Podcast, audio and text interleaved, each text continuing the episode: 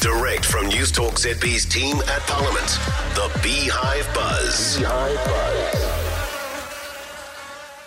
It's time to talk Beehive Buzz with News Talk, Newstalk ZB's chief political reporter, Jason Walls. Good morning, Jason. Good morning.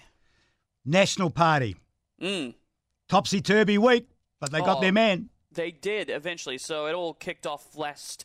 Um, I think it was Wednesday night, Wednesday or th- I can't even remember. That's how much of a topsy turvy week it's been. But it was late in the week. Um, there was the infamous email by Judith Collins, which basically um, said that Simon Bridges had said some untoward things um, a, a number of years ago that had just been brought back up, and she was basically stripping him of his portfolios and um, giving him a really publish, public um, dressing down. Simon Bridges, of course, said that this wasn't the case or he wasn't happy with this, and then one thing led to another, and now we have um, Christopher Luxon in charge of the National Party. So it was an insanely tumultuous 24 hours at the end of the week, but it sounds like the National Party did the right thing, um, and all credit to Shane Reti, who stepped in as interim leader and said, hang on a second, instead of hammering this out now within caucus, uh, let's wait a little bit. Let's have some chats between um, MPs and come up with something um, later in the um, in a couple of days, and let's have a meeting on Tuesday. Now, it turned out that that um,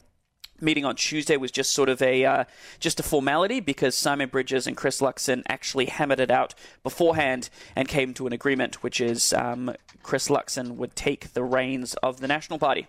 Now, I know that you're a little bit of a ferret round that beehive, right? Uh, Very much so. How close was it?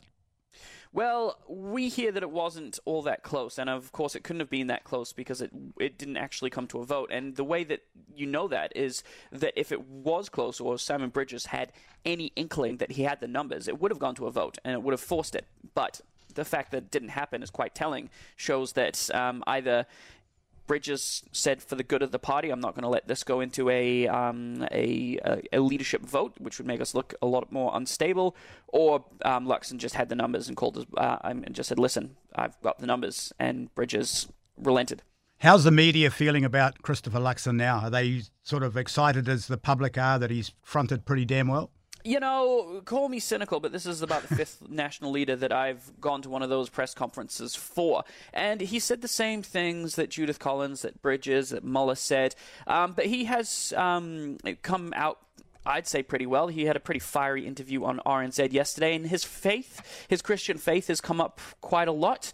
Um, but I think the way that he handles questions is, um, I thought it quite refreshing. It's, it's a good sign when he can be straight up as- answering questions. And here is him with Mike Hosking yesterday morning. Is Andrew Coster tough enough on gangs and gun violence or not?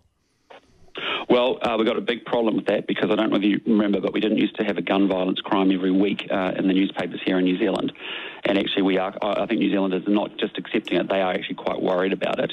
Um, we need to give police more access to firearms. We need to see the armed response teams more across the country uh, and rolled out nationally. Uh, and then, as to general arming, that's a that's a conversation that New Zealand should start to have. So whether you agree with him or disagree with him, he actually gave a straight up answer and didn't dilly dally around the point. So I think he's going to win a lot of brownie points for that sort of thing. That sounded like John, John Key to me. Oh, well, you're not the first person to make that comparison. Oh, he's my a, God. He's a, the political protege of John Key, who has um, been in his ear this whole time. So, no doubt, John Key, sitting in one of his houses, uh, will be very happy with the developments. one of his houses. Should we were talking great great segue by the way, because we've been talking for the whole show about whether MPs should have to disclose what they own. Uh, uh, it's sort of got. I thought the media got a bit carried away with it. How, how does it work now, and should they have to uh, basically disclose what they own? Yeah, well, this isn't a new story because um, every um, year, the um, it's either a year every year or, or twice a year, um, MPs have to declo- disclose what they own, so their KiwiSavers, what assets they have, and w- I remember writing about this um, months ago that um, Chris Luxon had seven homes, and it's just one of those things that we all do, um, and it was newsworthy because you know he was the heir to the throne, as it were, back then, but now he literally is sitting on the throne. It's come back up again, but you know seven houses. It, it's it's a lot, but he was the chief executive of Air New Zealand. He was making a tidy penny when he was in that job. And when you're in New Zealand, housing is the best option for investment. We've had that ingrained into our psyche since birth, pretty much. The Kiwi dream of owning a home and then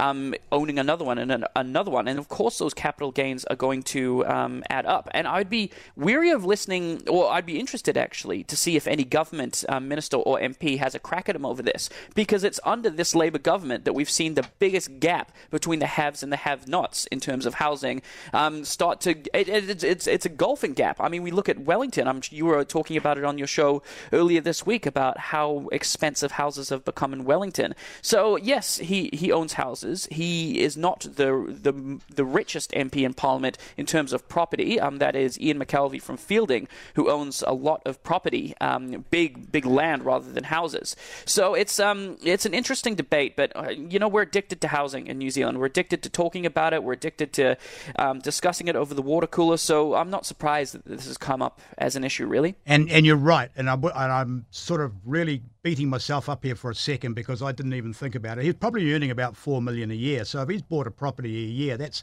chump change to him, isn't it? Well, to be honest, I I, I w- thought he would have had more properties. Yeah. Okay. Yeah. All right. That's my my uh, slip up there.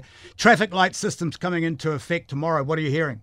Yes, well, it's um, exciting for many. Um, I'm hearing um, rumors that the um, the bull in the Wellington Bar Dakota is coming back online to the um, to all of your millennial listeners who will find that an interesting um, an interesting series of events. I'm, I'm, i probably won't give it a go. I'm a bit too old now, but yeah, it's very exciting for Wellingtonians down here. Things sound like if you're vaccinated, they're going back to very close to what used to be normal.